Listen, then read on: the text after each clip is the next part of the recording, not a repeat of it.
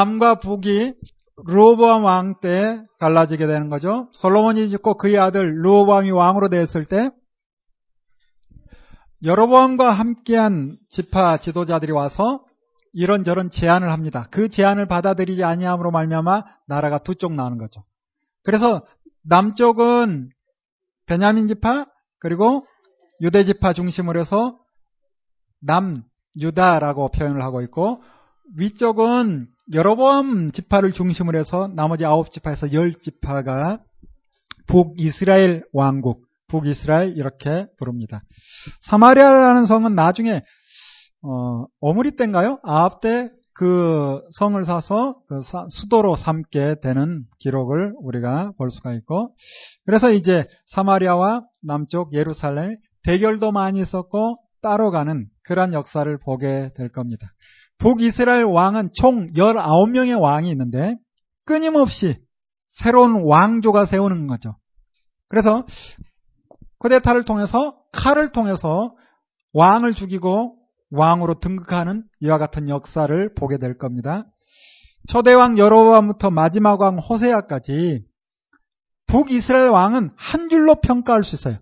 느바세 아들 여로보암의 죄를 따라 죄짓고 끝났다. 이렇게 봐도 뭐 전혀 문제가 없습니다. 한 줄 평가. 예우 때 반짝 하는 것 같았죠. 워낙 오므리 가문이 특별히 아합이 또 여호람 때 악한 일들이 있기에 하나님께서 예우를 통해서 어떠한 일을 하셨는데 문제는 잠깐 하더니 예우도 결국은 느바세 아들 여로밤처럼 죄를 짓고 끝나고 마는 그러한 삶이 바로 북이스라엘 전체 그림입니다. 이런 가운데 왜 북이스라엘이 이렇게까지 하나님과 등 돌린 삶을 살았는가? 그 이유가 뭘까? 그 이유가 처음 왕이 세워졌는데 그 왕이 무엇을 추구했는가 보면 그 지역의 모습을 볼 수가 있겠죠. 여로보암이 세 가지 잘못을 했는데 12장 28절부터 30절로 보면 금송아지를 세워놓고 금송아지를 이집트에서 이끌어낸 하나님이다 여호와다 이렇게 속였어요. 그래서 남쪽으로 내려가지 못하도록 절기가 되면 남쪽으로 내려갈 수 있잖아요. 그래서 내려가지 못하도록 최남단 베델에 금송아지를 세우고 나가지도 못하도록 단이라는 곳에 최북단 단에 금송아지를 세워놓고 하나님이라 라고 속였죠. 여기에 또 백성들이 빠져듭니다. 여러분 왕이 어떤 이야기를 한다 할지라도 말씀을 통해서 잘못된 게면 붙들지 않아야 되는데 역시 백성들도 휩쓸리는 것이고 또 지도층에 있는 지식인들은 알았을 수 있는데 정권에 빌붙어서 함께 하다 보니 휩쓸리는 것이고 그래서 돌이킬 수 없는 상황까지 가는 거죠. 심지어 이 잘못된 송아지 형상이 언제까지 있는가? 나라가 망한 후에도 그대로 있었어요. 그래서 나중에 요시아라는 왕이 남쪽을 개혁하고 북쪽까지 올라와서 요시아가 개혁을 하면서 이 송아지 형상을 단을 치우는 그러한 기록이 나오고 이미 이러한 일이 있을 것이다 라는 것은 여로보암 때 한 선지자를 통해서 예언하고 있고 우리가 성경을 통해서 확인해 볼 수 있는 부분들이죠. 두 번째, 보통 백성으로 제사장을 삼아버립니다. 원래 제사장은 누가 해야 합니까?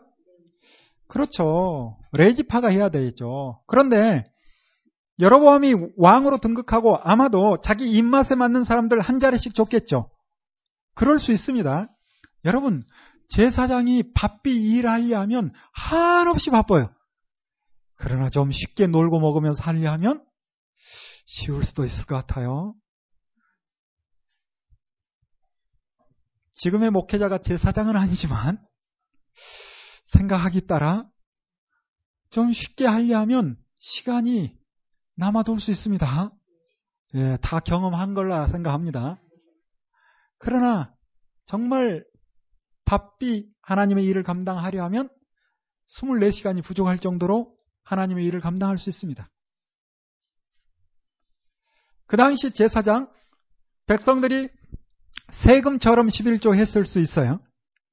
그걸 가지고 생활할 수 있는 제사장들, 자기가 해야 될 일을 하지 않고 누리기만 하면 제사장만큼 또 좋은 자리는 없는 거라. 그래서 입맛에 맞는 사람들 세우고 심지어 역대기를 통해서 보면 역대하 13장 9절에 보면 소 한 마리 양 일곱 가져오면 제사장 세워지기도 하고 아, 참 안타까운 일이 벌어진 거죠. 다시 열왕기상 12장 32절에 보면 세 번째 잘못이 있는데 절기를 바꿔버려요. 원래 7월 15일이 초막절입니다. 그런데 그 지역이 위지역 북쪽이다 보니 과실일 추수기가 조금 늦춰지나 봐요. 그래서 8월 15일을 초막절로 바꿉니다. 아니 원래 8월 15일은 우리의 광복절인데 저는 8월 15일 하면 또 뭐가 생각나는가 최근에 왔다 간 교황이 생각나기도 해요. 대전 월드컵 경기장인가요? 그곳에서 8월 15일에 한 행사를 했습니다. 여러분 관심이 별로 없는지 모르겠지만 그때 제가 한 교회 학생 수련회 때문에 내려가는 통에 이 길이 막히지 않을까 이것 때문에 염려를 많이 하면서 왜 대전을 가나 봤더니 그날 행사를 한데 어떤 행사라는가? 마리아가 승천한 날이 8월 15일이래요. 이게 천주교에서 만들어낸 겁니다. 마리아 승천 기념일. 8월 15일. 아니, 우리 광복절 가지고 쓰는 사람들, 희한한 사람들 있어요. 자, 생각을 거기서 머물면 안 됩니다. 빨리 돌아오세요. 여로보암 때 크게 세 가지 잘못이 있죠. 금송아지, 그리고 아무나 제사장 삼고 절기까지 바꿔버리고. 이러다 보니 레인과 경건한 사람들이 북이스라엘에서 살 수가 없는 거라. 그래서 역대하 11장 13절부터 16절에 보면 남쪽으로 내려왔다라고 기록합니다. 어찌 보면 이때부터 북이스라엘은 타락할 수밖에 없는 이와 같은 장면을 보면 대한민국과 비슷한 느낌이 들기도 해요. 대한민국과 평양에 있던 경건한 분들이 북한에 있던 많은 분들이 남쪽으로 내려와서 교회를 세우고 정말 아름답게 헌신했죠. 그래서 남쪽이 하나님 보시기에 아름다운 그러나 북쪽은 그 당시 북이스라엘처럼 하나님과 등 돌린 그런 나라처럼 느껴집니다. 그런데 하나님이 보실 때 남쪽을 좋아하실까 북쪽을 좋아하실까? 그건 몰라요 또. 그건 또 모르는 겁니다. 이스라엘 역사를 보면 예레미야 때 예레미야가 하나님의 마음을 전하면서 무엇을 한가? 차라리 북쪽을 더 좋게 본다 이야기합니다. 우리도 모르는 겁니다. 남쪽은 우리는 믿음이 있다. 하나님 앞에 이렇게 한다 라는 생각을 가지고 있는데 엉터리에 하나님 보실 때 폐역한 족속이 남유다라고 표현합니다. 오히려 북이스라엘은 배역한 족속이래. 쉽게 이야기하면 북이스라엘은 처음부터 하나님과 담 쌓고 지냈어. 집 나간 아들처럼 담 쌓고 지냈어. 그러나 남쪽은 집에 있으면서 속썩여. 대들어. 이게 폐역한 거예요. 이만 하면 됐지 뭘 더 말아서야 하고 대들어. 여러분 집에 있으면서 속썩이고 대드는 아들이 미워요? 차라리 집 나간 아들이 미워요? 둘 다 믿긴 한데. 그래서 우리도 모릅니다. 우리가 그냥 믿는다는 것 때문에 하나님께서 좋아하시고 기뻐하실 것 다 아닐 수 있는 거예요. 우리가 어떻게 하나님을 믿고 있고 어떤 삶을 살고 있고 이걸 더 들여다봐야지 단지 나만의 교회가 많고 기도하는 사람이 많다. 이것만 가지고 하나님께서 기뻐하시고 북한은 하나님께서 미워하실 것처럼 모른다는 거예요. 제가 답을 모릅니다. 우리도 모를 수 있어요. 이런 역사가 북이스라엘에 이어져 내려가므로 그들이 이제 죄 가운데 빠져듭니다. 그러나 하나님께서 포기할 수 없는 거죠. 그래서 누구를 보내는가? 선지자를 보내는 거예요. 그래서 북이스라엘에 선, 활동하는 선지자들은 대개는 비문서 선지자, 문서를 남기지 않는 선지자. 아주 유명한 선지자 중에 한 사람이 엘리야죠. 엘리야의 이름의 뜻은 뭔가? 야외, 여호와께서 하나님 되시다. 여호와가 하나님이시다라는 뜻을 가지고 활동을 하는데 그 이름 그대로 그가 사역을 감당합니다. 엘리야가 여러 가지 이적을 행하는 거, 뭐 너무도 잘 알고 있는 거니까 그냥 좀 지나가더라도 갈멜산에서 바알 선지자들과 대결하는 18장 부분을 좀 보면요. 18장에 이 바알의 선지자들이 별 쇼를 다 하면서 이적이 있길 바라는데 일어나지 않죠? 그리고 엘리야가 기도하니 하늘에서 불이 내려옵니다. 얼마나 멋진 장면인지. 그래서 우리가 이 장면을 기억하고 엘리야의 하나님 찬양하죠. 부흥회 할 때마다 꼭 찬양대에서 부르는 찬양이 이 찬양이 아닌가. 놀라운 이적과 또 불을, 부흥을 이런 여러 가지 소망을 가지고 노래합니다. 저는 이 노래를 들으면서 어쩔 때는 슬퍼지더라고요. 여러분, 굳이 하나님께서 불을 내려야 여호와가 하나님 되시는 거예요? 실은 아닐 것 같은데. 갈멜산 전투 이 현장을 보면 그렇게 아름다운 장면이라기보다는 하나님께서 이렇게까지 해야 되나 하는 안타까운 마음이 든다는 거예요. 여러분 그런 생각 좀 해보셨나요? 또 이 불이 내려짐으로 인하여서 이스라엘 백성들이 하나님 앞에 바로 섰는가? 이것도 잘 모릅니다. 그러다 보니 18장 39절의 말씀이 저는 액면 그대로 잘 들리지 않아요? 어떤 상황인가? 불이 내리고 나니 백성들이 엎드려서 소리합니다. 말을 하는 거예요. 무엇이라고 이야기한가? 여호와 그는 하나님이시로라. 여호와 그는 하나님이시로라. 이렇게 외치는 거예요. 그런데 사실 이 외침은 여호와 그는 하나님이시다. 이 말은 엘리야후입니다. 엘리야의 이름과 동일한 거예요. 엘리야후. 여호와 그는 하나님이시다. 엘리야 의 이름이 그런 뜻을 가지고 있거든요. 모르겠어요.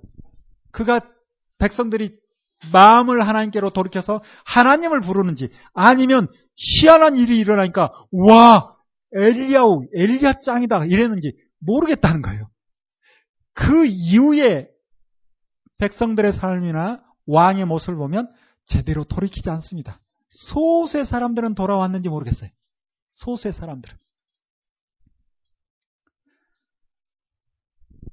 우리가 하나님 앞에 나오며 하나님 앞에 어떤 이적과 기사, 보이는 걸 통해서 하나님을 인정하고 우리가 약해서 그럴 수는 있겠지만 그게 한두 번 그럴 수 있겠지만 끊임없이 하나님께 이적과 기사를 보여달라. 이렇게 어린아이 떼 쓰는 것처럼 하나님 앞에 나오면 하나님의 마음이 편치 않을 것 같아요. 야, 이미 기록된 말씀이 있는데 뭘 더 바라냐 그럴 수도 있겠죠. 야, 질서대로 사는 것이 내가 원하는 것이고, 내가 질서를 만들었다. 왜 내가 만든 질서를 스스로 뒤엎게 이적을 바라느냐? 그럴 수도 있겠죠. 그래서 우리가 하나님을 바르게 알고, 우리가 일상을 최선을 다하고 열심히 살아가는 거, 그리고 그 살아감으로 인해서 얻는 많은 것을 가지고 바르게 누리며 사는 거, 이 정도만 돼도 특별히 더 기도할 게 없을 것 같은 생각이 들어요, 저는. 이렇게 갈멜산에서 바알과 바알의 선지자들과 대결을 벌였지만 이 모습이 그렇게까지 아름답지만은 않은 듯한 하나님의 안타까운 마음도 함께 봤으면 좋지 않을까라는 마음이 듭니다. 그리고 이제 19장에 가서 놀라운 일을 했는데 이 엘리야가 하 역시 엘리야도 사람인지라 이세벨이 어떤 말을 했다는 소식을 듣고 얼마나 멀리 도망갔는지 광야까지 그렇게 도망을 갑니다. 그러나 하나님께서 그냥 둘 수 없죠. 그리고 찾아가서 그를 위로하고 그에게 아직 해야 될 일이 있다. 라고 말씀하시자 그가 다시 돌아와서 일을 감당하는 거죠. 이런 이야기들이 11개 상에 계속 기록됩니다. 그리고 이런 가운데 왕들도 계속 바뀌어 나가는 거죠. 여러분, 우리가 왜 아합을 기억을 하는가 생각을 해보면 아합에 대한 기록도 길지만 이때 누가 활동했기 때문에 엘리야가 활동했기 때문에 같이 보면 좋을 겁니다. 그리고 이제 아합이 죽고 그의 아들 아하시아가 왕이 되는데 아하시아가 왕이 돼서 얼마 지나지 않아서 다락 난간에서 떨어져서 병들어 죽고 말아요. 이, 이 기록이 열왕기하에 기록됩니다. 그래서 자연스럽게 이제 열왕기하로 넘어가는 거예요. 아하시아가 죽고 나니 새로운 왕이 세워지는데 아하시아의 아들 요람이 아니라 아하시아가 자식을 두지 못하고 죽었어요. 그래서 아합의 또 다른 아들 요람이 왕으로 세워집니다. 이 요람 때 누가 활동하는가? 주로 엘리사가 활동을 하는 거죠. 그래서 우리가 요람 왕과 또 엘리사 이야기를 함께 정리를 해 나가는 겁니다. 자, 엘리사 이야기 하기 전에 하나 더 보고 싶은 것은 이 아답 아합 왕때 남쪽 요사박과 어떤 관계에 있었는가 이것도 정, 정리를 해볼 필요가 있을 것 같아요. 참 안타까운 것은 동시대 왕의 이름이 비슷하게 나오다 보니 이게 정리가 잘 안 돼요. 그러나 한번 정리해 놓고 머릿속에 집어넣으면 그 다음부터 좀 쉬워집니다. 자, 아합에게 성경이 기록된 자녀가 셋이 나오죠. 아시아가 있고 요람이 있고 또 누가 있는가? 아달랴가 있어요. 사실 이 이름은 이 아달랴라는 이름은 저는 어떻게 부르고 싶은가? 아가 달라. 뭐 이렇게 부르고 싶을 정도로 좀 독특한 분이에요. 나중에 이 아달랴가 남유다의 왕으로 등극하는데 역시 아가 달라요. 그래서 학자들은 왕으로 인정하지 않는 학자가 많습니다. 그래서 남유다도 19명의 왕이다 이야기해요. 그래도 뭐 자칭 왕이 돼서 잠깐 통치했으니까 그냥 아시아의 다음으로 해서 6-1 뭐 이렇게 표기도 하기도 하고 어찌됐든 아달랴가 남 왕조를 보면 다 남자들인데 여자 하나가 쏙 끼어요. 그리고 다 누구의 후손? 다윗의 후손인데 다윗의 후손 아닌 사람이 쏙 끼어요. 그가 누구다? 아가 달라. 예, 아달랴. 아달랴가 끼는 겁니다. 어떻게 해서 유다 왕조에 들어오게 됐는가? 그 배경을 우리가 알 필요가 있다는 거예요. 아합 왕 때 남쪽에는 누가 통치했는가? 요사밭이 통치하고 있었습니다. 그런데 이 요사밭이 정말 멋진 왕인데 다른 사람으로부터 칭찬 듣는 왕인데 칭찬을 많이 듣는다는 것은 누군가의 부탁을 거절을 잘 못하는 사람 이럴 수도 있어요.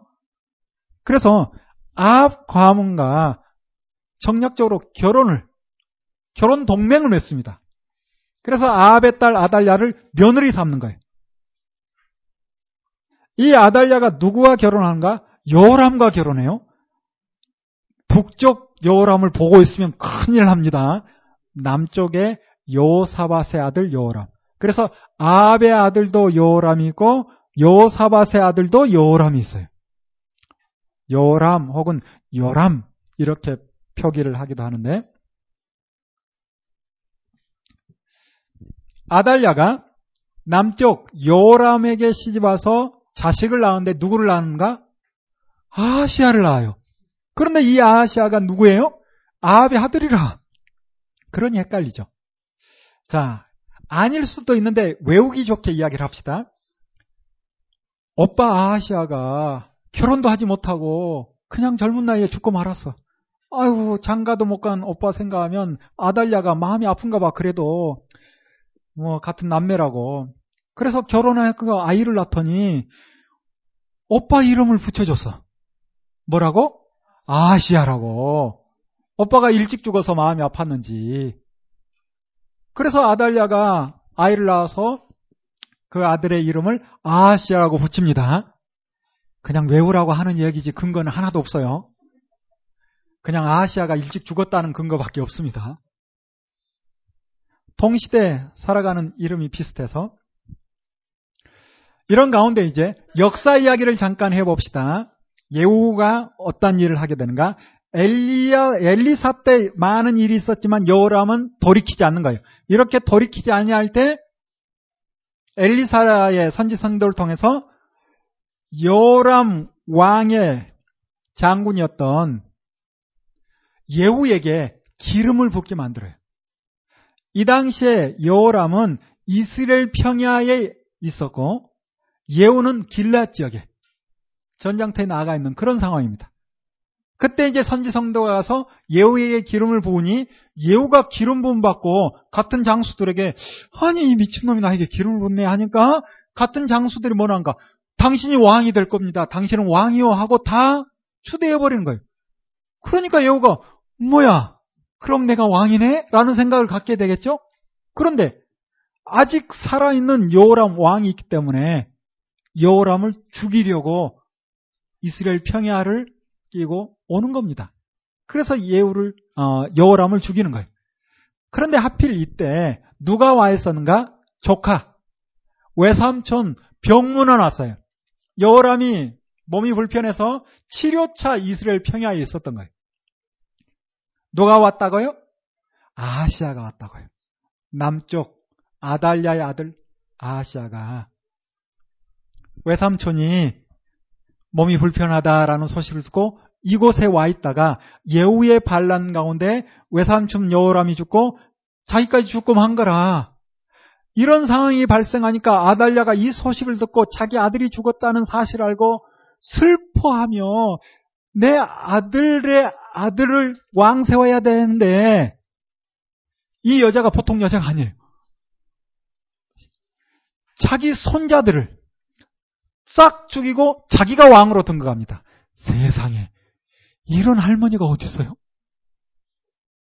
아 할머니 가운데 이런 할머니가 있을까 싶을 정도로 아니 자기 아들이 죽었으면 손자들 잘 다독여서 잘 살 수 있도록 돌봐줘야 되는데 손자들을 다 죽이고 자기가 왕으로 등극한 거라. 이때 겨우 살아난 젖먹이 어린아이 누구? 요아스. 네, 요아스. 이 요아스가 여호야다를 통해서 겨우 살아납니다. 그리고 한 7년 정도 있다 힘을 귀합해서 아달랴를 몰아내는 거예요. 그리고 요아스를 왕 삼는데 그때 나이가 몇 살이다? 7살. 왜 그렇게 일찍 왕 됐는가? 어쩔 수 없어요. 다윗의 후손 왕으로 세워질 사람이 없는 거라. 그래서 요아스가 왕으로 등극을 하는 거죠. 이런 배경들을 우리가 역사를 통해서 어, 확인해 볼 수 있습니다. 자, 이렇게 자연스럽게 열왕기 하로 넘어갔어요. 그리고 엘리사의 이적은 여러분 뭐 다 하는 건데 아, 그대로 쭉 읽어가면서 볼 수가 있을 것이고 역시 엘리사도 그 이름을 따라 엘리사 하나님은 구원이시라 그런 이름을 따라 사역을 감당하고 있다라는 것을 확인해 볼 수 있죠. 이렇게 시간이 지나면서 남쪽 왕, 북쪽 왕 이야기를 쭉 해나가는데 여러분 열왕기서를 읽을 때 남쪽 이야기인지 북쪽 이야기인지 계속 헷갈리죠. 읽어가면서 열왕기를 쓴 저자가 조금만 집중하면 충분히 알아들을 수 있게 쓴 것 같아요. 자, 어떤 원리를 가지고 쓰고 있는가? 아주 쉽습니다. 한번 볼까요? 열왕기하 13장을 한번 봐볼까요? 다른 것도 다 마찬가지입니다. 13장을 보면 유다 왕 아시아의 아들 요아스 23년에라고 하면 지금 누구 이야기를 하고 있는 거예요? 누구 왕? 유다 왕 아시아 이야기 하는 것 같죠? 아닙니다. 기점을 그렇게 잡는 거예요. 유다 왕 아시아의 아들 요아스 23년에 누가 왕 됐다? 예후의 아들 여호하스가 사마리에서 왕 됐대요. 그러면 북이스라엘 이야기를 하고 싶어 하는 거예요. 열왕기 상도 마찬가지입니다. 이런 원리로 기록하고 있어요. 한 단원이 끝나고 10절에 또 나오죠. 유다 왕 요아스의 37년에 이렇게 기점을 잡으면 누구 이야기 하려고? 북쪽 이야기 하려고 남쪽을 기점을 잡는 거예요. 그러면서 여호하스의 아들 요아스가 사마리아서 이스라엘 왕이 되었다라고 기록합니다. 그러면 남쪽 왕 이야기를 하고 싶으면 누구부터 기록할까요? 북쪽부터 이야기를 하는 거예요. 그게 이제 14장 1절이죠. 이스라엘 왕 여호아스의 아들 요아스의 2년에 유다 왕 요아스의 아들 아마샤가 왕이 되었다. 이렇게 풀어가는 거예요. 그래서 조금만 집중해서 읽어 나가려 하면 어렵지 않게 읽어낼 수 있습니다. 그냥 일독이 목적이면 그냥 읽고 어떤 일이 있었는가 좀 자세히 보고 싶으면 누군가 설명해 준 걸 듣고 그렇게 읽어 나가면 어렵지 않게 볼 수 있습니다. 자, 이렇게 왕들이 계속 바뀌어 나가는 가운데 드디어 이제 14장 25절에 가면 남쪽에 여로보암 2세 성경은 2세라고 하지 않아요. 그런데 초대 왕이 여로보암이기 때문에 같은 이름이다 보니 구분하기 위해서 여로보암 2세라고 표현을 하는 겁니다. 이 여로보암 2세가 세워졌을 때 드디어 선지자가 활동하는 기록이 25절에 나옵니다. 그런데 그 선지자의 활동은 문서를 남긴 선지자를 소개하고 있어요. 그래서 이때부터는 우리가 보는 선지서와 역사서를 같이 보면 그 시대를 볼 수 있는 좋은 기회가 되는 겁니다. 그래서 이제 복잡해지는 거죠. 벌써 앞에 보는 도표 자체가 좀 복잡하지 않아요? 어제 봤기 때문에 조금 낯익나요? 보고 보고 또 보면 괜찮습니다. 그리고 이 부분을 통해서 선지서를 정리하면 참 쉽게 정리가 되지 않는가? 저는 그렇게 생각합니다. 왜 역사서와 선지서를 같이 봐야 되는가? 여러분, 역사서를 아무리 읽어도 여로보암 왕이 어떤 잘못을 했는지 그 시대 시대상이 어떠한지 발견하기가 어렵습니다. 짧게 기록하고 지나가 버리는 거예요. 그 이후에 왕들이 여러 등장하지만 그 시대상이 어떠한지 알기가 어려워요. 그리고 나라가 망해버리는데 그 시대 시대상을 알기 위해서는 그 시대 활동했던 선지자의 소리를 들으면 그 시대 사람들이 어떠했는지 알 수 있습니다. 그래서 역사서와 선지서를 같이 보는 것이 참으로 중요한 거죠. 또 하나 역사서와 선지서를 같이 보면 연대순으로 정리되기 때문에 선지서가 쉽게 정리가 됩니다. 끊임없이 신학 공부를 하고 해도 어려운 것은 무엇이다? 선지서죠, 사실. 그리고 역사적 배경을 모르는 상태에서 선지서만 읽어 내려가면 더 어렵습니다. 말씀드린 것처럼 스바냐 1장에 진멸하고 멸절하겠다 하는데 도대체 왜 이런 말씀을 하시는가? 그 시대는 어느 시대인가? 요시아가 다스리는 시대예요. 여러분, 요시아는 하나님께서 평가하실 때 가장 위대한 왕, 요시아 전에도 후에도 없는 하나님의 마음에 합한 자가 요시아입니다. 그리고 나라를 개혁하며 바르게 세운 왕이 요시아예요. 이런 좋은 시대에 하나님께서 진멸하고 멸절하겠대. 이유를 알 수 있겠어요? 어렵죠. 그래서 그 시대 배경 없이 그냥 이 시대로 가져와서 바로 그냥 적용해버려요. 그러다 보면 잘못된 적용이 나올 수 있는 거죠. 역사를 통한 바른 해석, 그 다음에 바른 적용으로 나아가는 겁니다. 그래서 1차적으로는 해석이 중요한 거예요. 그래서 역사서와 선지서를 같이 봤을 때 뿐만 아니라 그 당시 활동했던 다른 선지자의 말도 함께 들어야 선지서가 이해가 되는 거예요. 스바냐의 말씀만 보는 것이 아니라 하박국, 예레미야, 에스겔까지 통으로 다 봐야 그 시대 어떠한지 알고 아, 왜 하나님께서는 스바냐를 통해서 이와 같은 말씀을 하셨구나라는 것이 정리가 되는 거예요. 그래서 동시대 선지서를 묶어서 정리하면 참 쉽습니다. 얼마나 쉬운지 몰라요. 아, 제가 이 강의할 때마다 막 신이 납니다. 왜? 제가 정리했거든요. 자랑 좀 하고 싶어서. 여러분 어디 가도 이 도표 못 봅니다. 어디 가도 사사 사사사사 이 소리 못 듣습니다. 제가 처음 했던 말이니까. 반복적으로 여러 번 보다 보니 또 백석에서 함께 공부하고 함께 나누다 보니 공부하는데 좀 좋은 방법이 뭘까? 그래서 부분적인 도움을 많이 받았죠. 왜 새알에 새 것이 뭐가 있겠어요? 저도 다른 분들 통해서 많이 배웠죠. 그 배운 것을 조금 정리하고 정리하고 아 이렇게 봐도 되겠다 되겠다 하다 보니 지금 와서 4라는 숫자를 가지고 44, 4444 이런 원리로 정리하면 조금 빠르게 정리되지 않을까라고 몇 차례 강의하다가 이제는 자신있게 이야기하는 거죠. 큰 틀에서 빨리 정리하고 한번 가볼까요? 반복적으로 공부해서 내 것으로 만들어야 될 필요가 있으니까. 이미 사사에 대한 이야기는 여러 번 했으니까 이제 사사사사 17명의 선지자가 16권의 선지서를 남기기에 4권씩 묶어서 정리를 하자라는 거예요. 시대를 알 수 없는 요엘 오바데아를 그리고 니누에를 향해서 외쳤던 요나 나옴 이 네 권을 묶어서 요엘 오바데아 요 나옴 이렇게 외워버리자라는 거죠. 일단 물론 시대는 나옴은 바벨론 포로 가기 전에 있었던 일로 봅니다.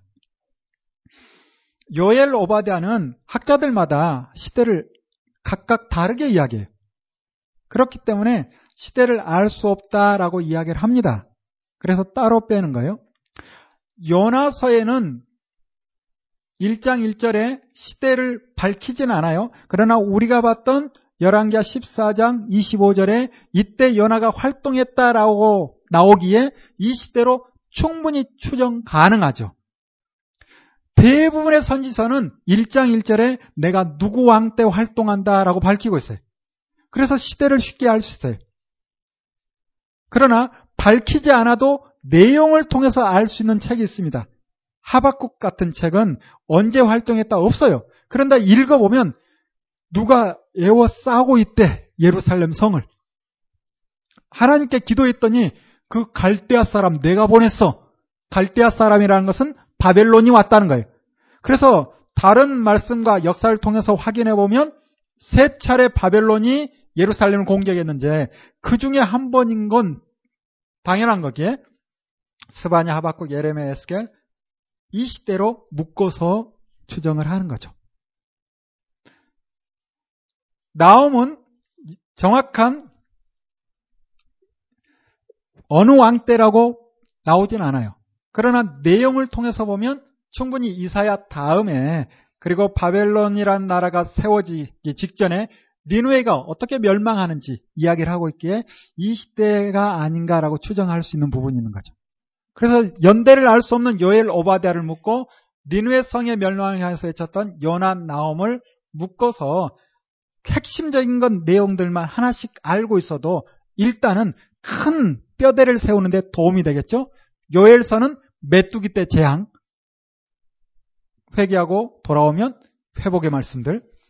오바디아는 에돔의 멸망. 요나는 니누의 멸망. 역시 나옴 니누의 멸망. 이렇게 묶어버린 거예요. 정말 묶어야 될 두 번째 책은 아모스, 오세야, 이사야, 미가입니다. 그래서 이 네 권의 책을 우리가 한 번에 읽으면 한 권처럼 느껴지는 부분이 많을 거예요. 왜? 그 시대에 활동했던 선지자가 하나님께서 주시는 말씀을 가지고 다른 이야기를 하는 것이 아니라 같은 이야기를 하는 거예요. 그러다 보니 어떤 학자는 이런 이야기 합니다. 이사야라는 선지자의 말을 미가가 도용해서 썼다. 그렇게 말하는 분도 있는데 사실은 아 사실이 아닐 수도 있죠. 제가 생각할 때는 같은 시대 그 시대적 배경 가운데 하나님께서 같은 말씀을 이사야나 미가에게 줄 수 있다. 저는 그렇게 봅니다. 그래서 읽어보면 아니 어떻게 이렇게 똑같나 할 정도로 비슷한 말씀들이 나오는 거예요. 왜? 시대상이 그러하기에 사람들의 사는 모습이 그러하기에 그렇다면 이 시대 시대상은 어떠한가? 돈만 추구하고 종교 행위만 있는 그런 시대. 결국 하나님을 섬기는 목적도 하나님을 통해서 자기 욕심을 채우고 싶은 그런 마음들. 그래서 이들이 외치는 것은 무엇인가?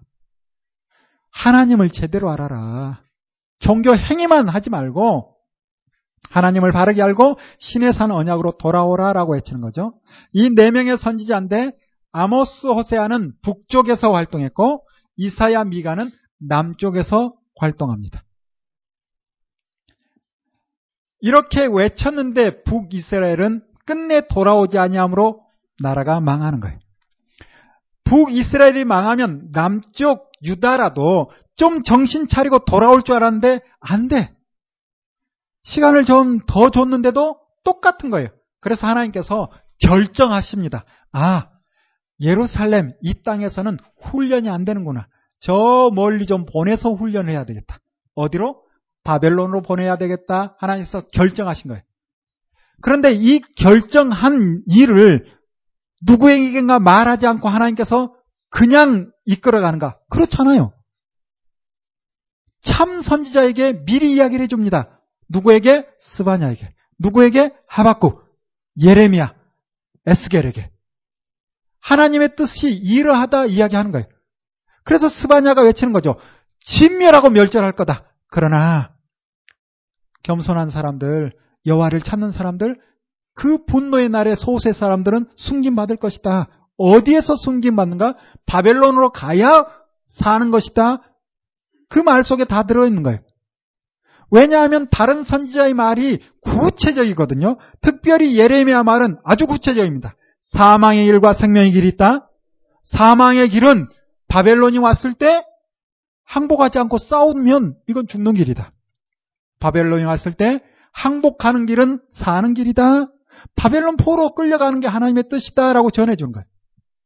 동시대에 활동하는 선지자기에 같이 묶어서 보면 스바냐서가 쉽게 이해가 된다는 거죠. 역시 하박국. 하나님께 외치죠. 하박국이 선지자지만 하나님의 뜻을 잘 몰라요. 왜 악한 나라가 의로운 나라를 칩니까? 너희가 의롭다고 똑같아. 이런 이야기를 한 거예요.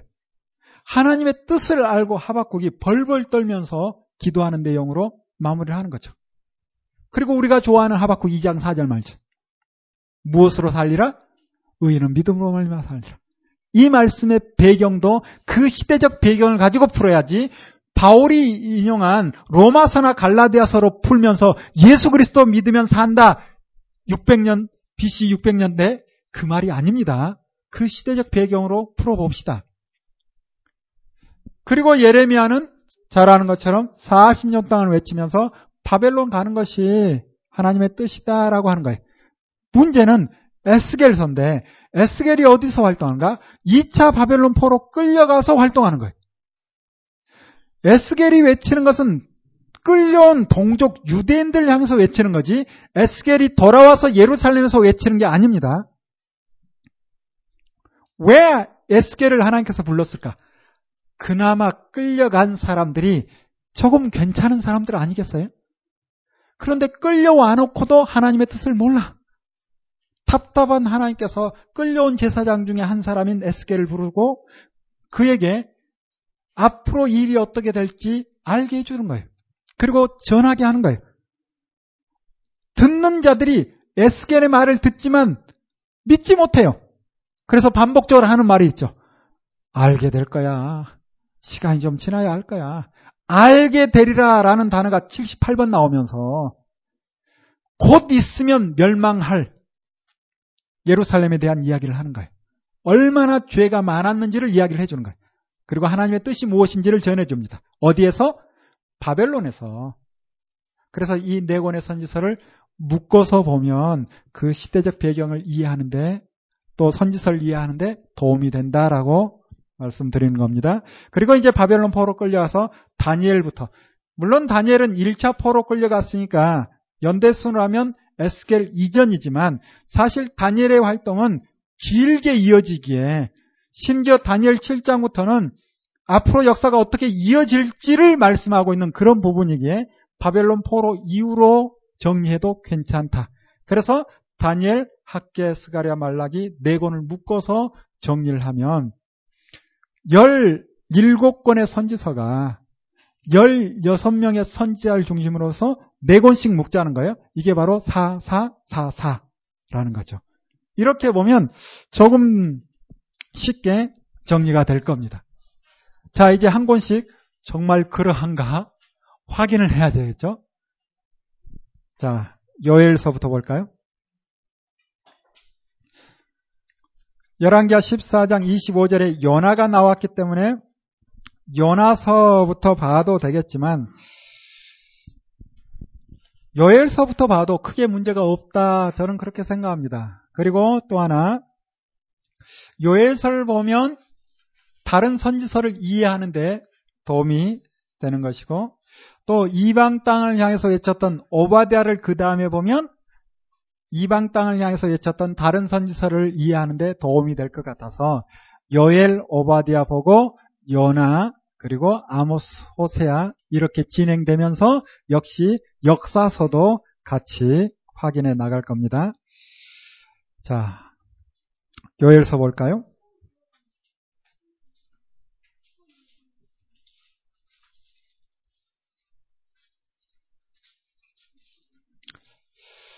소선시서는 얼마나 잘 숨어 있는지 찾기가 쉽지 않아요.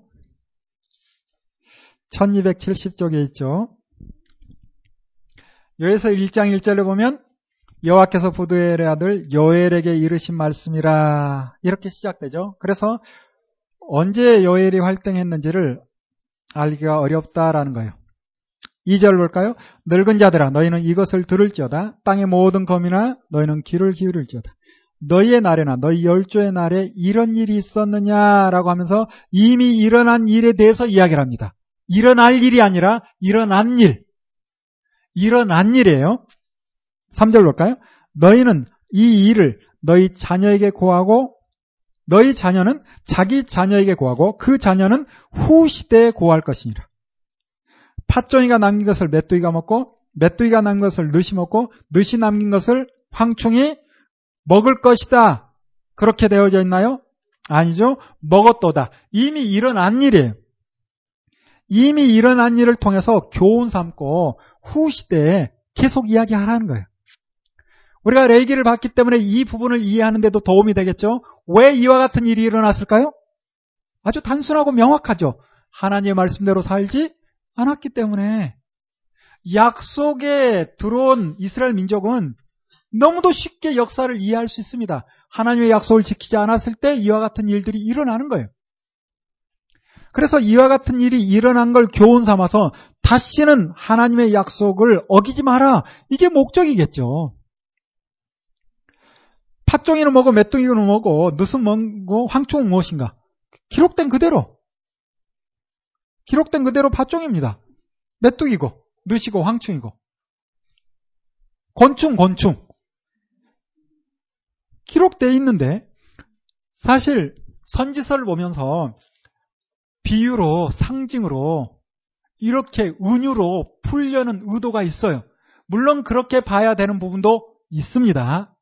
그러나 1차 해석은 우리가 처음 시간 봤던 것처럼 내용 파악을 하자는 거예요. 그리고 역사적 배경을 보자는 거예요. 그걸로 안 될 때 은유와 비유나 상징이나 이렇게 나아가는 거지 무조건 영적 의미가 뭐가 있나 하면서 그렇게 나가서는 잘못 볼 수 있는 가능성이 많다는 거죠. 그래서 선지서를 볼 때 선지서뿐만 아니라 모든 성경을 볼 때 일단 내용 파악과 함께 역사적 그 배경을 공부를 해야 돼요. 그 다음에 적용이 나오는 거죠. 그런데 간혹 이 부분을 가지고 앞으로 일어날 일처럼 이야기를 하는데 그건 잘못된 해석입니다. 그래서 이렇게 보나요? 팥종이를 무슨 아수르, 바벨론, 헬라, 뭐, 아, 페르시아, 헬라, 이렇게 보나요? 간혹 그렇게 보는 경우도 있죠. 그런데 지금 일어난 일에 대해서 이야기를 하고 있게. 자, 이와 같이 권총을 통해서 먹을 것이 없다 보니 어떤 일들이 발생하는가? 구절에 보면 소재와 전제가 여호와의 전에 끊어져서 여호와께 수종들은 제사장들이 슬퍼할 정도로 하나님께 드릴 것도 없대요. 10절에도 밭이 황무하고 토지가 처량하니 곡식이 지나여 새 포도주가 말랐고 기름이 다하였답니다. 13절에 제사장들아 너희는 굵은 배를 동이고 슬피 울어라.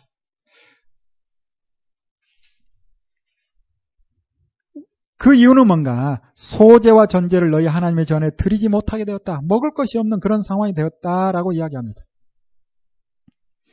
너희는 금식일을 정하고 성회를 선포하고 장로들과 이 땅 모든 거미를 너희 하나님 여호와의 전에 몰순히 모이고 여호와께 부르짖어라. 돌아오라는 거죠. 돌아오라는 거죠. 그래서 건축으로 인하여서 어려움이 있을 때 하나님 앞에 돌아오면 다시 회복된다. 이미 레기를 알고 있으니까 너무도 쉬운 말씀이죠. 그런데 이제 이 곤충을 설명하면서 비유를 사용하고 있기에 이 비유에 매여서 이 곤충까지 오해할 수 있는 부분이 있긴 합니다. 이런 부분을 조심하자는 거예요. 그게 읽지 않고 왔는데 6절 말씀해 보면 1장 6절 한 이족이 이렇게 기록하니까 아 어떤 민족이 올라오나 보다 이렇게 생각할 수는 있죠. 그러나 이 곤충을 한 이족으로 표현하는 거예요. 내 땅에 올라왔다. 그들은 강하고 무수하고 그 이는 사자의 이 같대요. 곤충의 이를 어떻게 표현하는 겁니까? 사자의 이처럼 표현하는 거예요. 그리고 어금니는 암사자의 어금니 같다. 이렇게 표현을 하는 것이죠. 자, 이렇게 곤충으로 인하여서 어려움 겪었을 때 너희들은 회개하고 돌아오고 이 일을 기억해서 후 시대에 계속 이야기해서 이런 일이 없도록 하라라고 이야기합니다. 역시 2장에도 같은 말씀들로 계속 이어지는데 2차 경고처럼 2장 4절 볼까요? 역시 이 말씀 때문에 이런 말씀 때문에 실제 아수르나 뭐 바벨론이나 또는 페르시아 헬라 그들이 오는 것처럼 오해할 수 있는 부분인데 4절 볼까요? 그 모양은 말 같고 여러분 말 같다라는 것은 말이 아니고 말처럼 그 달리는 것이 기병 같답니다. 기병으로 봐서는 안 되는 거죠. 기병 같답니다. 그들이 산 꼭대기에서 뛰는 소리가 병거 소리와 같고 불꽃이 조개를 사르는 소리와 같고 강한 군사가 항우를 벌이고 싸우는 것 같대요. 그래서 실제 사람 군대가 아니라 사람 군대처럼 보인다. 이렇게 설명을 하고 있잖아요. 메뚜기 떼가 한 번에 날아가면 그 소리가 꼭 사람 군대 오는 것처럼 또 불꽃이 초계를 사르는 소리처럼 들린다. 맞죠? 그런 이야기를 하는 겁니다. 그러다 보니 그 앞에 만민이 송구하여 하며 무리의 낯빛이 하얘진답니다. 그들이 용사같이 달리고 무사같이 성을, 성을 더이 잡고 오르며 각기 자기의 길로 행하되 그 항호를 어기지 않냐고 피차에 부딪히지 않냐고 그렇죠? 얼마나 부딪히지 않고 잘 날아가는지 각기 자기의 길로 행하고 병기를 충돌하고 나아가나 상치하냐고 성중에 뛰어 들어가며 성위에 달리며 집에 더이 잡고 오르며 도적같이 창에 들어가고 이런 표현들을 계속 하고 있죠. 그러면서 결국 하고 싶은 이야기는 12절이 아니겠어요? 여호와의 말씀에 너희는 이제라도 어떻게 해라? 금식하며 울며 애통하고 마음을 다하여 내게로 돌아오라. 이게 하나님 말씀이죠. 13절도 봐야 됩니다. 옷을 찢어라. 그럽니까? 옷을 찢지 말고 무엇을 찢으래요? 마음을 찢으랍니다. 마음을 찢으래. 마음을 찢고 너의 여호와께로 돌아와라. 라고 이야기합니다. 이렇게 돌아왔을 때 이제 무슨 일이 있는가? 회복의 말씀이 18절부터 나오는 거예요. 그때 여호와께서 자기 땅을 위하여 중심이 뜨거우시며 그 백성을 궁일이 여긴대요. 그러면서 내가 너에게 곡식과 새 포도주와 기름을 주는데 너희가 이로 인하여 흠초할 것이다. 내가 다시는 너희로 열국 중에서 욕을 당하지 않게 할 것이고 내가 북평 군대를 너희에게서 멀리 떠나게 하겠다. 또 이 말씀 때문에 아 북편에서 군대가 내려오는 실제적인 이야기를 하나보다라고 할 수 있는데 사실 이 북편 군대라고 표현을 하고 있는데 이 군대에 대한 해석을 25절에 바로 합니다. 볼까요? 25절 내가 전에 너에게 보낸 큰 군대 곧 메뚜기, 늑, 황충, 팥종이 이 북평 군대와 같은 메뚜기 때가 온 이 일, 이걸 하나님께서 회개하면 다 몰아내주겠다는 거예요. 그런 이야기를 하고 있는 겁니다. 그래서 내용 파악을 성실하게 하면 웬만해서는 잘못된 적용이 안 나옵니다. 자, 이렇게 회개했을 때 또 어떤 일이 일어나는가? 21절. 땅이여 즐거 두려워 말고 기뻐하며 즐거할지어다. 여호와께서 큰 일을 행했답니다. 들짐승도 이제 좋을 일이 났어요. 왜? 들짐승들도 먹을 게 생긴 거니까. 들에 풀이 싹이 납니다. 나무가 열매를 맺어요. 무화과 나무와 포도나무가 다 힘을 냅니다. 시온의 자녀들아 너희는 너희 하나님 여호와로 인하여 기뻐하고 즐거워하라. 그가 너희를 위하여 비를 내린대요. 그러면서 이른 비를 너희에게 적당하게 주시는데 이른 비와 늦은 비가 정과 같이 하나님께서 필요할 때 적당하게 많이도 아닙니다.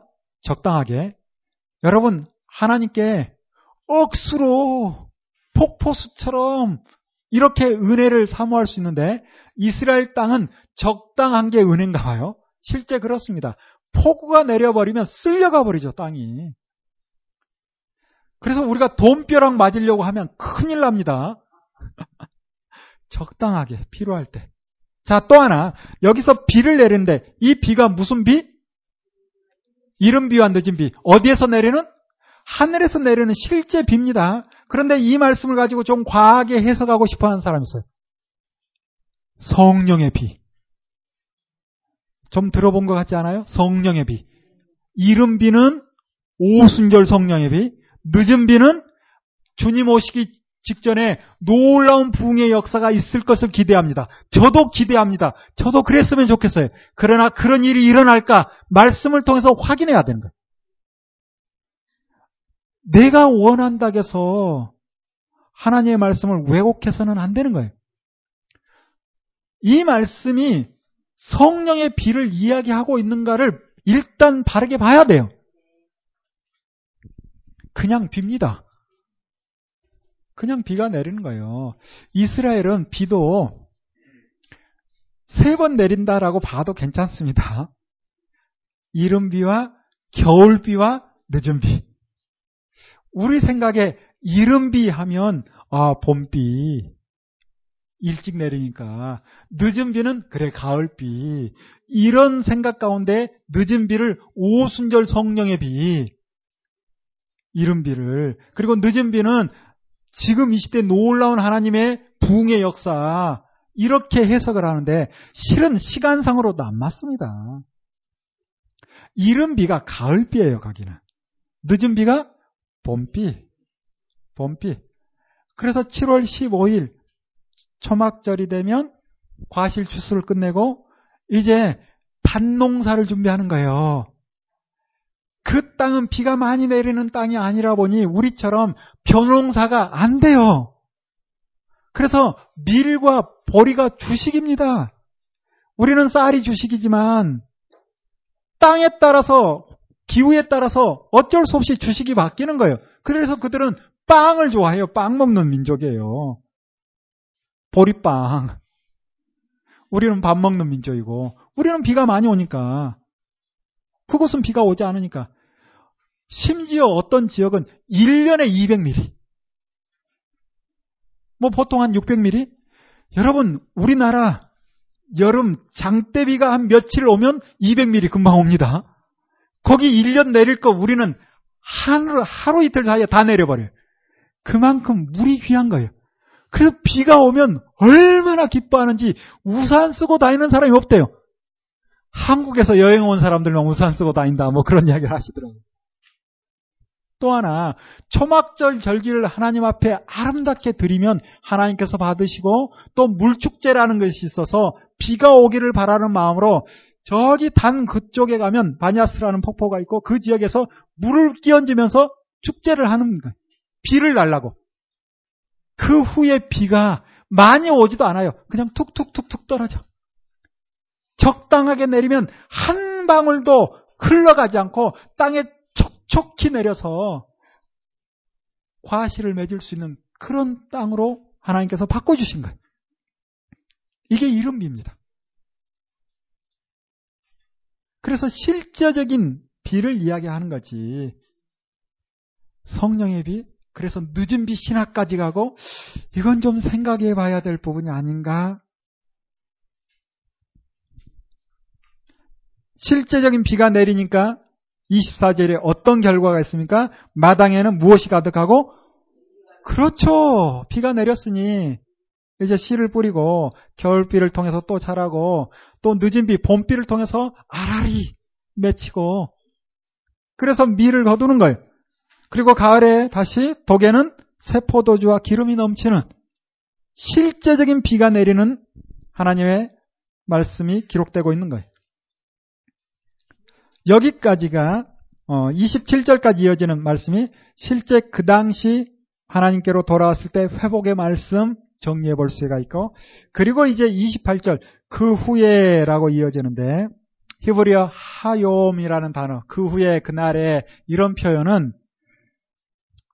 이어지는 말씀 바로 다음 이렇게 볼 수도 있지만 대부분은 특별히 선지서의 대부분은 하나님이 정하시는 어떠한 때 이렇게 해석하는 게 맞습니다. 그 후락에서 1년 후, 2년 후 이 정도가 아니에요. 먼 훗날 하나님이 정한 어떤 때 내가 내 신을 만민에게 부어준답니다.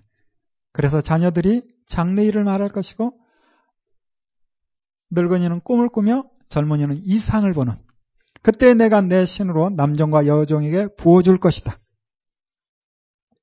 여기에 가서 드디어 성령의 강림을 말씀하고 있는 거예요.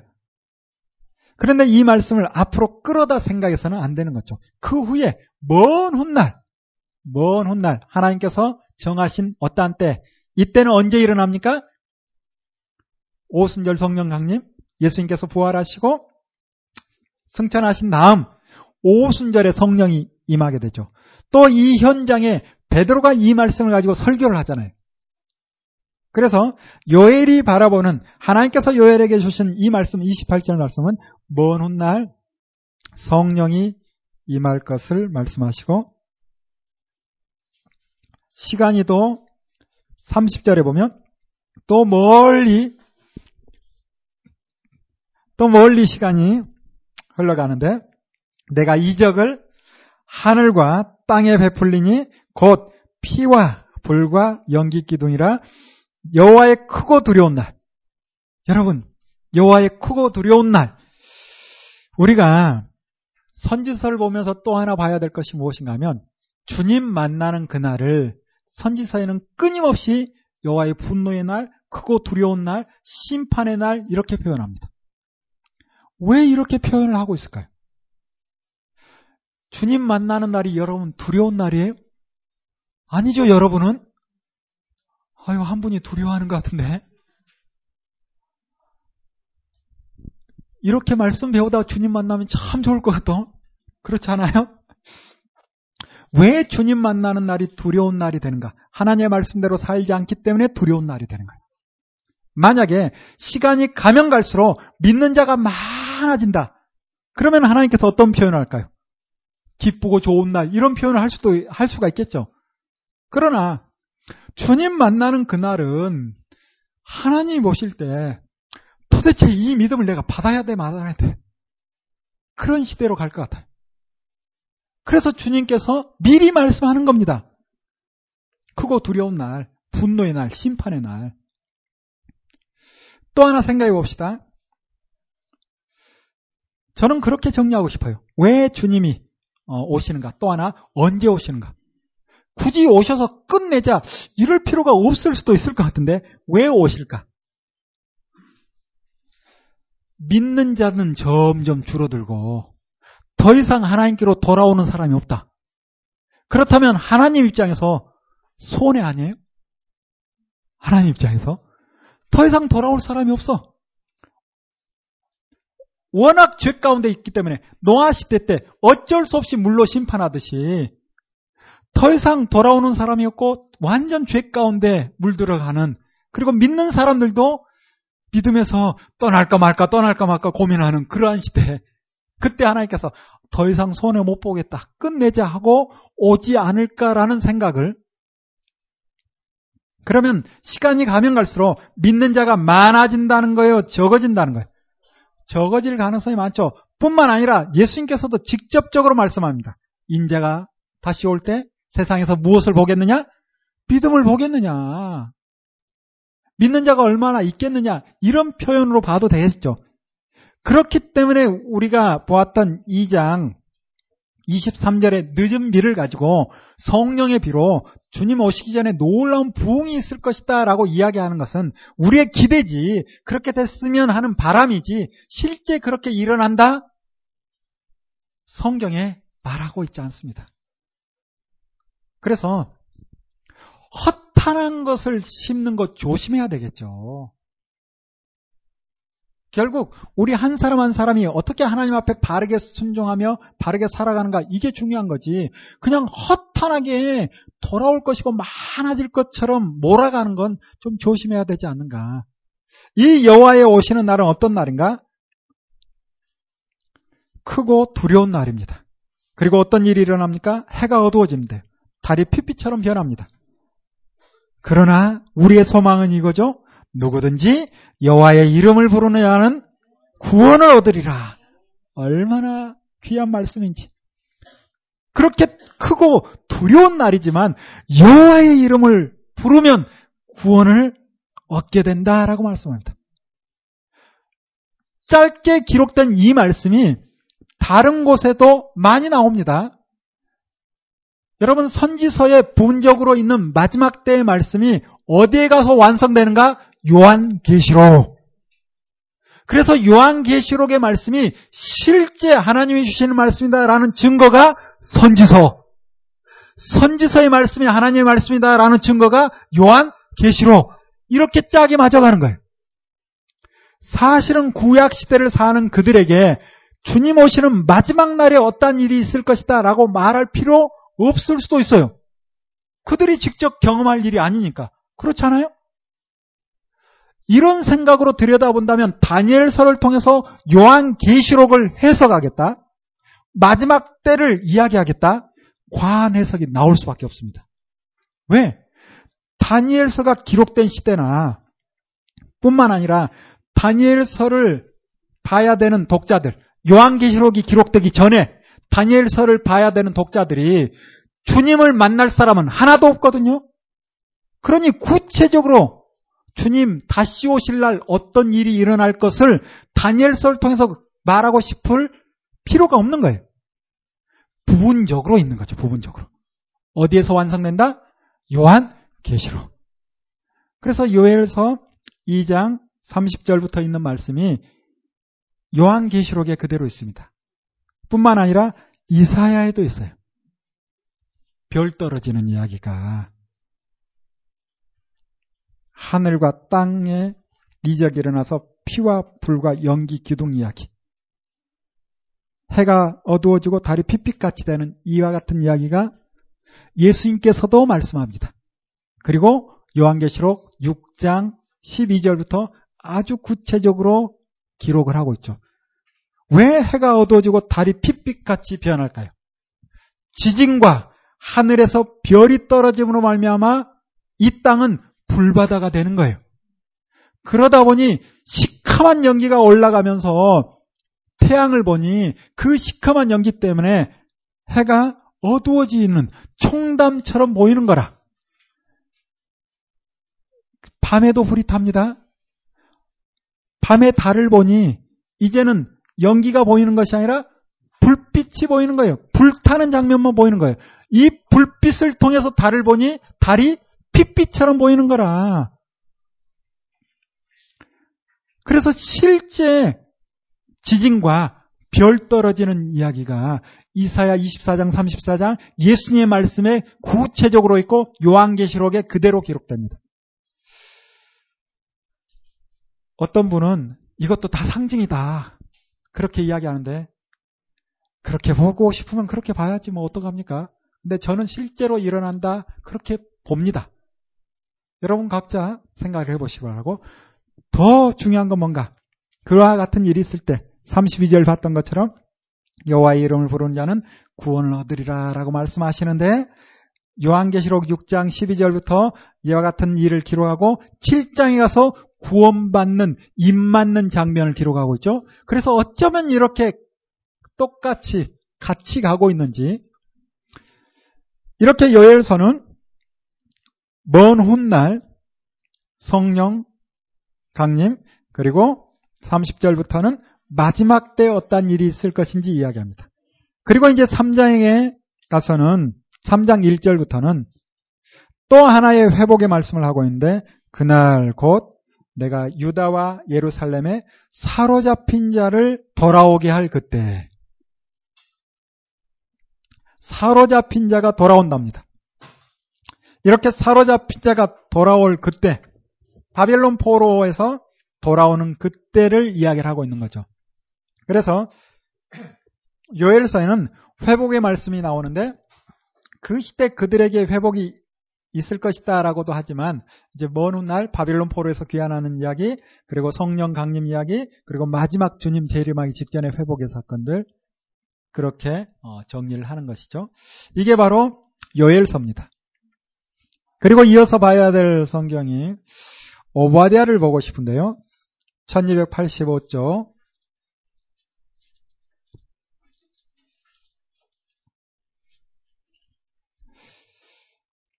오바댜서도 언제 기록됐는가 학자들마다 조금씩 다르게 이야기합니다.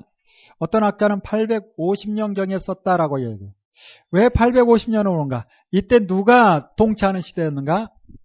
아가 좀 다른 사람이 있었죠? 예, 아달랴. 이 아달랴가 통치할 때 이런 일이 어, 있지 않았을까 그 즈음으로 요엘서도 그때쯤으로 보기도 합니다. 아달랴가 통치할 때 이런 메뚜기 떼야 재앙이 있지 않았는가 뭐 그렇게 보기도 해요.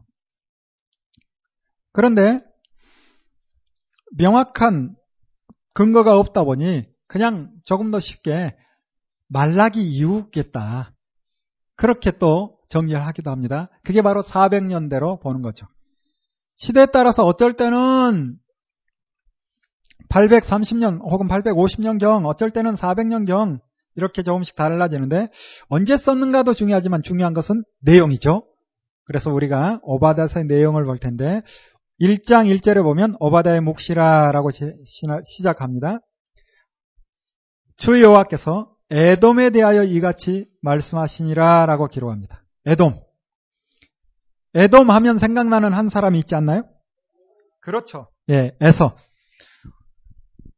에서와 야곱이 만나는 장면 어제 만났으니까 우리 머릿속에 그대로 다 있죠? 네. 만나서 함께 아버지에게 나아갔어야 되는데 에서는 어디로 갔다? 그냥 세일산으로 갔다 창세기에 그대로 기록합니다. 그래서 에서가 자기 은사대로 사냥이 좋은가 봐요. 세일산에 거하면서 그 후손들이 계속 이어져 내려가는데 처음 에서가 살고 있을 때는 식솔들이 많지 않다, 않기 때문에 먹고 사는데 큰 문제가 없었을 것 같아. 그런데 시간이 지나고 지나다 보니 후손들이 많아지고 더 이상 자기들이 경작하거나 뭐 사냥을 하거나 이걸 통해서는 먹기 어려우니 이제는 탈취하는 일에 힘을 쓰는 거예요. 이런 악한 행동을 하고 있기에 하나님께서 그들에게 멸망을 선언하시는 거죠.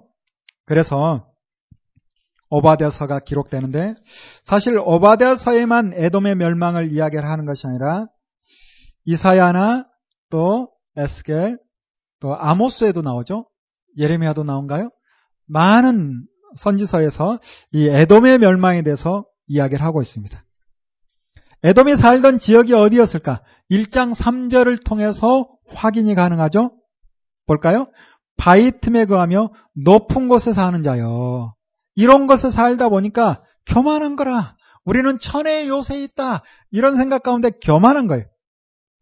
이런 교만한 생각과 마음을 가지고 악한 짓을 하는데 어떤 짓을 하는가? 10절부터 볼까요? 너가 너의 형제 야곱에게 행한 포악을 인하여 수욕을 입고 영원히 멸절되리라. 그래서 이 에돔의 후손들이 에돔 사람들이 이스라엘에 어려움을 많이 끼쳤어요. 이런 일도 있죠. 예루살렘이 다른 나라를 통해서 침략당하고 어려움 당하면 그래도 선조로 올라가면 같은 동족이라 마찬가지니 좀 도와주고 지켜줘야 되는데 그 어려움 가운데 와서 뭔가 더 훔쳐갈 거 없나? 누군가 도망가면 잡아다 팔아먹기도 하고 이런 악한 짓을 한 거라.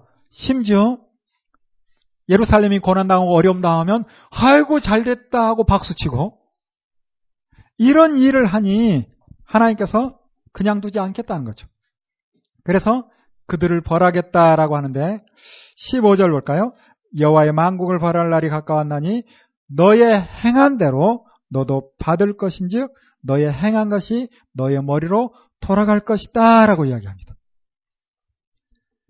이와 같은 하나님의 말씀 가운데 정말 에돔이 사는 그 지역이 그대로 하나님의 말씀대로 이루어졌는가? 그랬습니다. 그래서 지금은 사람이 살지 않는 땅, 에돔 땅. 그 지역이 어딘가? 우리가 잘 알고 있는 페트라라는 지역이. 여러분 혹시 가보셨나요? 저는 가봤어요. 갔다 오니까 할 말이 있어서 얼마나 좋은지. 갔다 오니까 할 말이 있어서. 예전에 노 목사님이 그런 말씀 하시더라고요. 100만 원을 내도 가설 볼 용의가 있다. 뭐 그런 표현까지 하셨어요. 지금은 마음이 바뀌었는지 모릅니다. 오랫동안 강의하면서 가보지 않고 강의만 계속했어요. 그리고 이미 화면을 통해서 심지어 영상을 통해서도 봤기 때문에 뭐 간다고 뭐 그런 마음이었는데 막상 가서 보니까 와, 와 그렇더라고요. 요르단의 관광지 페트라입니다. 사실은 더 좀 공부를 해야 될 필요가 있는데 이 땅이 예전부터 에돔이 사는 땅 그리고 오바댜의 배경이 되는 그 땅을 이야기를 하고 있는가? 부분적으로 맞지만 정말 완전히 맞는가? 이건 좀 공부를 해볼 필요가 있는 것 같아요. 그리고 꽤 오랜 기간 후에 이들이 멸망합니다. 또 하나 이곳에 지어진 건축물 자체가 에돔 족속들이 지었다. 그렇게 보기에는 좀 어려운 부분이 있죠. 아라비아, 나바테안 공화국 거기에서 와서 함께 섞여 살면서 왕국을 이루고 그러면서 지어졌던 건축물들. 그래서 그들이 에돔 사람들이 오바다의 배경 가운데 있을 때 지었다. 이렇게까지 이야기하면 이건 좀 잘못된 이야기고 대신 이와 같은 지형을 이용해서 에돔 사람들이 살았던 건 사실입니다. 살았던 건 사실이에요. 그래서 아마 고대 사이에 그랬겠죠. 이 안에서 살다가 나그네나 혹시 장사꾼들이 지나가면 빼앗아서 안으로 쏙 들어가 버린 거예요. 이 폭이 뭐 한 세 사람 겨우 들어갈 정도로 높이가 70에서 한 100m 됩니다. 안으로 1km 이상 들어가야 돼요. 그 높이로. 그리고 안쪽에서부터 이제 올라올 수 있는 길이 있는 거죠. 안으로 들어가면 또 광활한 땅이 있긴 해요. 한번 들어가 볼까요? 예, 화면 보여줬으니까 한번 들어가 봅시다. 자, 이렇게 해놓고 그 후에 어, 오바데아 배경 이후에 사람들이 이런 건축물들을 지어놓고 그거에서 살았었습니다. 아, 이 사진 반갑지 않나요? 이 사진 반갑지 않아요? 예전에는 다른 사람 사진들만 계속 쓰다가 나도 가봤으니까 아, 또 생각나네요. 아, 이영희 원사님도 있고 우리 은진자매라고 청년도 있고 저도 있습니다. 집사람도 있고 잘 봐주세요. 20명. 아, 이 팀이 얼마나 아름다운지. 저는 사실 중간에 몇 번 포기하려 했어요. 여러분, 팀을 꾸린다는 게 얼마나 힘든지 혹시 아시나요? 그리고 돈이 1, 200입니까? 몇 천만 원이요, 몇 천만 원. 한 사람당 312만 원 했으니까 20명이면 얼마예요? 6천만 원 이상이요. 아이고, 제가 평생에 그런 돈을 만져본 기억이 없거든요. 얼마나 두렵고 떨리던지. 그리고 문제는 뭔가? 한 번 실수를 했어. 가이드 하시는 목사님에게 가겠다 했다가 그 전에 한번 팀을 꾸렸다가 수가 안 돼서 실수했어. 그런데 또 그분에게 연락을 해서 또 가겠다니 그분도 부담스럽고 이번에 가지 않으면 손해가 막심하게 되는 거라. 책임은 누가 져야 되겠어요? 앞에서 나서는 사람이 책임져야지 뭐. 그래서 정말 어려웠어요. 이거 언제 내려야 되나. 그런데 아 할렐루야 감사하게 정말 제가 권사님에게 감사를 드립니다. 15명이 안 돼가지고 간들간들했는데 권사님 가족과 또 아는 분 함께해서 수가 딱 채워져서 아 얼마나 감사했는지 사진으로 위안을 또 삼습니다. 또 기쁜 일은 모든 장면을 캠코더로 다 찍었어요. 다니면서 그렇게 헌신할 수 있는 사람도 대한민국에 많지 않은 것 같은데 아 저는 그분을 볼 때마다 내가 목사인지 그분이 목사인지 정말이에요. 그냥 하는 말이 아닙니다. 아, 그렇죠. 네. 가서 직접 보면 더 놀랄 일이. 자, 제가 안 보인다 해서 집사람과 함께 찍은 사진입니다. 얼마나 큰지 알겠죠? 멀리서 우린 찍은 거고 가까이 있는 사람 이렇게 바위를 깎아서 어떻게 깎았을까? 흙을 쌓아서 깎았을까? 줄을 이어서 밑으로 내리면서 깎았을까? 뭐 말은 많지만 뭐 다양한 방법 썼겠죠. 그렇게 신전을 만들어 놓고 살았어요. 신전만 있는가? 아니에요. 안쪽으로 들어가면 사람이 살 수 있는 공간들을 만들어 놓고 이곳이 이제 묘지라라고 하는데 사실 묘로 쓰기 전에 먼저 사람이 살다가 죽으면 그곳에 자연스럽게 묻히지 않았을까라는 생각도 해봅니다. 심지어 이런 원형 극장까지. 그래서 오바디아 시대 때 에돔 족속이 했다. 이건 아닙니다.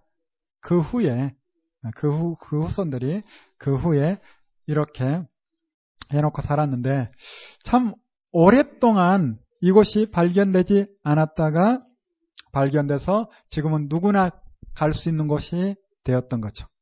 자, 우리가 이제 더 중요한 것은 뭔가 하면 오바다의 내용입니다.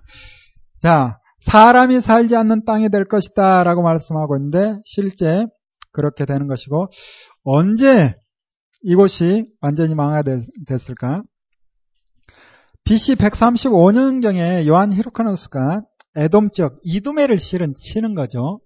그때까지도 에돔 후손들이 있었었어요. 그리고 잘 아는 것처럼 이스라엘의 왕으로 등극한 에돔 사람이 있습니다. 그가 누굽니까? 헤롯이에요. 무슨 얘기를 하고 싶은가 하면 하나님께서 에돔이 망할 것이다 라고 선언을 했지만 얼마나 참아주는가. 꽤 오랜 시간 참아준 것 같아요. 이미 창세기 15장 16절을 통해서 가나안 땅에 있는 사람들을 하나님께서 내어 쫓으라 라고 했을 때 얼마를 참아줬는가? 500년 이상 참아준 거죠.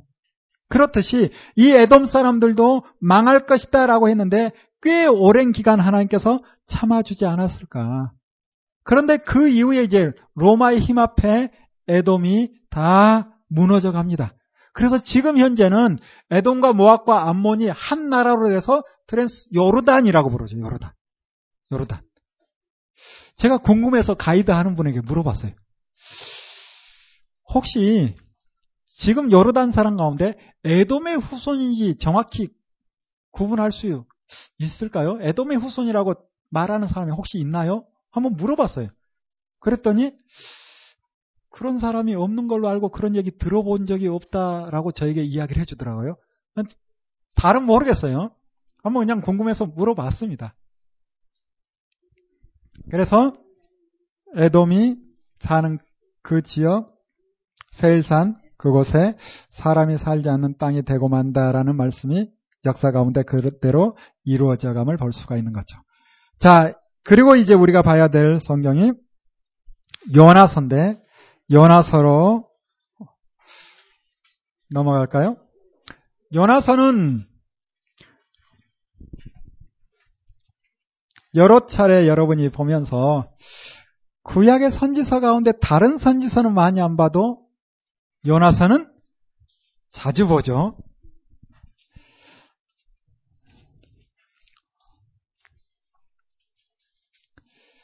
요나서가 1287조 1장 1절에 역시 시대에 대한 이야기를 정확히 하지 않습니다. 요나의 말씀이 아미떼 아들 요나에게 임하였다.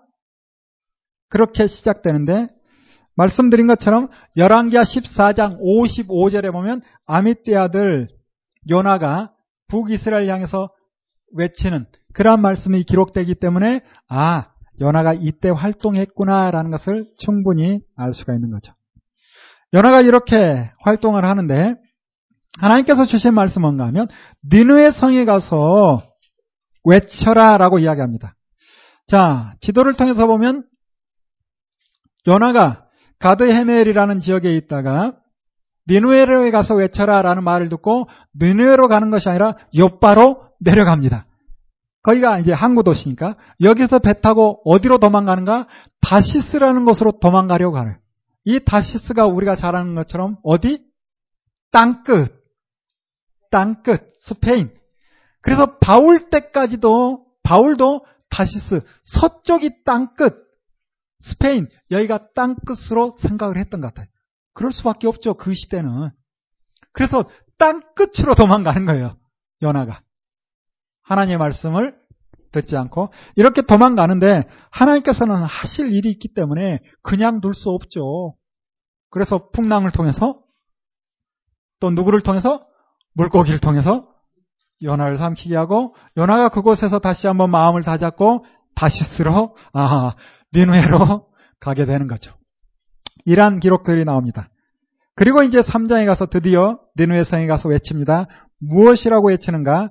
3장 4절에 가서 보면 요나가 그 성에 들어가며 곧 하룻길을 행하며 외쳐가로되 40일이 지나면 니누이가 무너질 것이다 라고 외칩니다.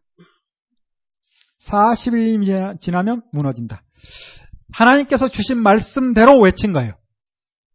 처음 하나님께서 주신 말씀이 40일이, 40일이 지나면 무너진다. 이 말씀을 주셨겠죠. 이 말씀을 듣고 40일만 버티면 된다라는 마음으로 다시스로 갔을 가능성이 있어요. 정말 요나가 바르게 회개하고 아 내가 하나님의 뜻을 바르게 전해야 되겠다라고 했다면 사실은 40일이 지나면 무너진다라는 것보다는 계산을 좀 한 다음에 얼마 남지 않았다 이렇게 외치는 것이 맞지 않을까라는 생각을 해봐요. 외친 다음에 요나는 어떻게 합니까? 자기 계산은 끝났어요. 이제 무너질 거야 하고 지켜보고 있는 거예요. 40일 동안 기다립니까? 아니에요. 바로 계산 끝내놓고 요나가 기다리는 거예요. 이런 걸 보면 선지자라 할지라도 하나님의 마음을 다 알고 바르게 행하는가? 그렇지 못할 때도 있구나 생각해 볼 수 있죠. 뿐만 아니라 3일 길인데 하루 길을 행하며 외쳤대요. 연하를 또 나쁜 쪽으로 몰아붙여서는 안 되겠죠. 이와 같은 사명이 우리에게 주어진다. 라고 하면 여러분은 할 수 있겠어요? 실은 쉽지 않았을 겁니다. 연하가 선민 사상 가운데 다시스로 도망갔다. 뭐 이렇게 볼 수도 있지만 제가 연하라면 무서워서도 그냥 도망갔을 것 같아요. 여러분 북경에 가서 무너진다라고 외치라면 자신 있어요? 이거 쉽지 않습니다. 북한에 들어가서 망한다라고 이야기하라면 아유 생각만 해도 쉽지 않죠. 쉽지 않은 거예요. 그래서 3일 길도 아니고 하루 길 황신, 황신영 집사라고 교회에서 강의하면서 이런 이야기를 하더라고요. 하루 길 외치는데 어떻게 외쳤는가? 3일 길인데 3일 길을 하루 길처럼 막 뛰어가면서 40일이 지나면 망한다 뛰어가면서 외쳤대요. 왜? 알아들으면 혼나니까. 그리고 자기는 확 도망갔대. 듣고 보니까 그랬을 것 같기도 해. 근데 들은 사람들이 너 뭐 들었어? 나 4. 너는 뭐 10, 1. 맞춰보니까 40일이 지나면 망한다는 소리를 들었다는 거라. 듣고 보니까 딱 그런 것 같아. 이렇게 전했어도 들을 마음이 있으니 듣습니다. 이게 얼마나 귀한지. 우리의 마음 자세가 참 중요한 것 같아요. 여러분 성경을 보면 어떤 왕은 성경을 읽어주기만 해도 옷을 찢으며 회개해요. 누구? 요시야. 그래서 노 목사님께서는 그런 말씀하죠. 읽어만 줘라. 그런데 저는 꼭 반론을 제기하죠. 목사님, 그의 아들 여호야킴은 읽어줬더니 성경을 짝짝 찢었어요. 그리고 불태워버렸어요. 읽어만 줘서는 안 될 것 같아요. 스데반은 명설교를 하는데 맞아 죽습니다. 베드로는 몰라 설교가 어땠는지 잘 몰라요. 3천명 5천명이 회개합니다. 문제는 전한 자에게도 있지만 누구에게? 듣는 자에게, 듣는 자에게.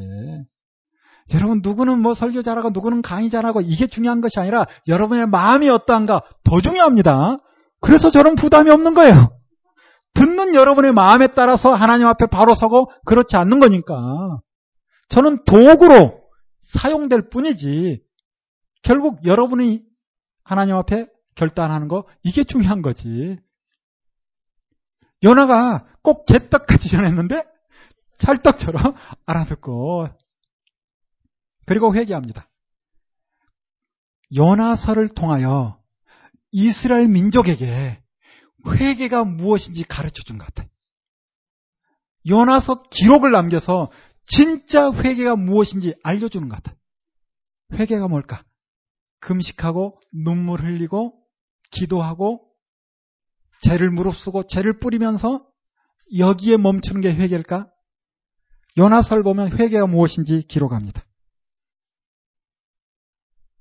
3장 10절을 한번 볼까요? 하나님이 그들의 행한 것, 곧 그 악한 길에서 돌이켜 떠난 것을 감찰하시고 뜻을 돌이켜 재앙을 내리지 않는다. 단지 눈물 흘리며 하나님 잘못했어요. 여기서만 머무는 것이 아니라 그동안 했던 악한 일을 버리라는 거예요. 그 악한 길에서 돌이켜 떠나라는 거예요. 이게 회개라는 것을 이스라엘 민족에게 알려주는 것이 아닌가. 지금 이 시대도 크게 다르지 않겠죠? 한 주간 아무 생각이 없다가 교회 오면 주님이 생각나. 그리고 죄가 조금 생각나. 그래서 눈물 조금. 요즘은 눈물도 잘 안 나죠? 하나님 죄송해요. Sorry. 그리고 감사해요. Thank you. 또 갈게요. 내 마음대로 살기 위해서. 담력을 얻어서 또 세상 가운데 마음껏 살고 돌아와서는 또 sorry, thank you 하고 또 돌아가고. 행동을 바꾸지 않으면 회개가 아닐 수 있습니다. 회개가 무엇일까? 요나서를 통해서 볼 수 있는 부분이 아닌가. 이렇게 회개하고 용서했는데 요나가 참지 못합니다. 내 이럴 줄 알았어 하면서 그때 하나님께서 박농코를 통해서 요나에게 교훈을 주시고 그리고 하나님의 말씀이 이어지는 거죠.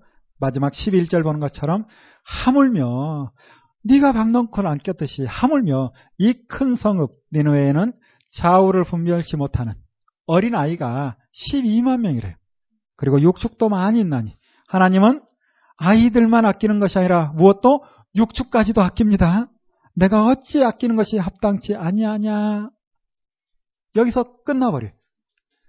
연하는 자신의 잘못된 생각들, 엉터리 같은 행동들을 사실 그대로 기록에 남겨서 후세대 사람들에게 무엇이 하나님의 뜻인지를 밝히고 있는 거예요. 뿐만 아니라 이와 같은 일이 있은 후에 북이스라엘로 돌아왔겠죠. 그리고 외쳤을 겁니다. 하나님의 뜻이 이러하다. 그렇게 끊임없이 외쳤는데 듣지 않는 거예요. 듣지 않기 때문에 또 다른 선지자들을 하나님께서 보내시는 거죠. 이렇게 요엘, 오바디아, 그리고 요나를 봅니다.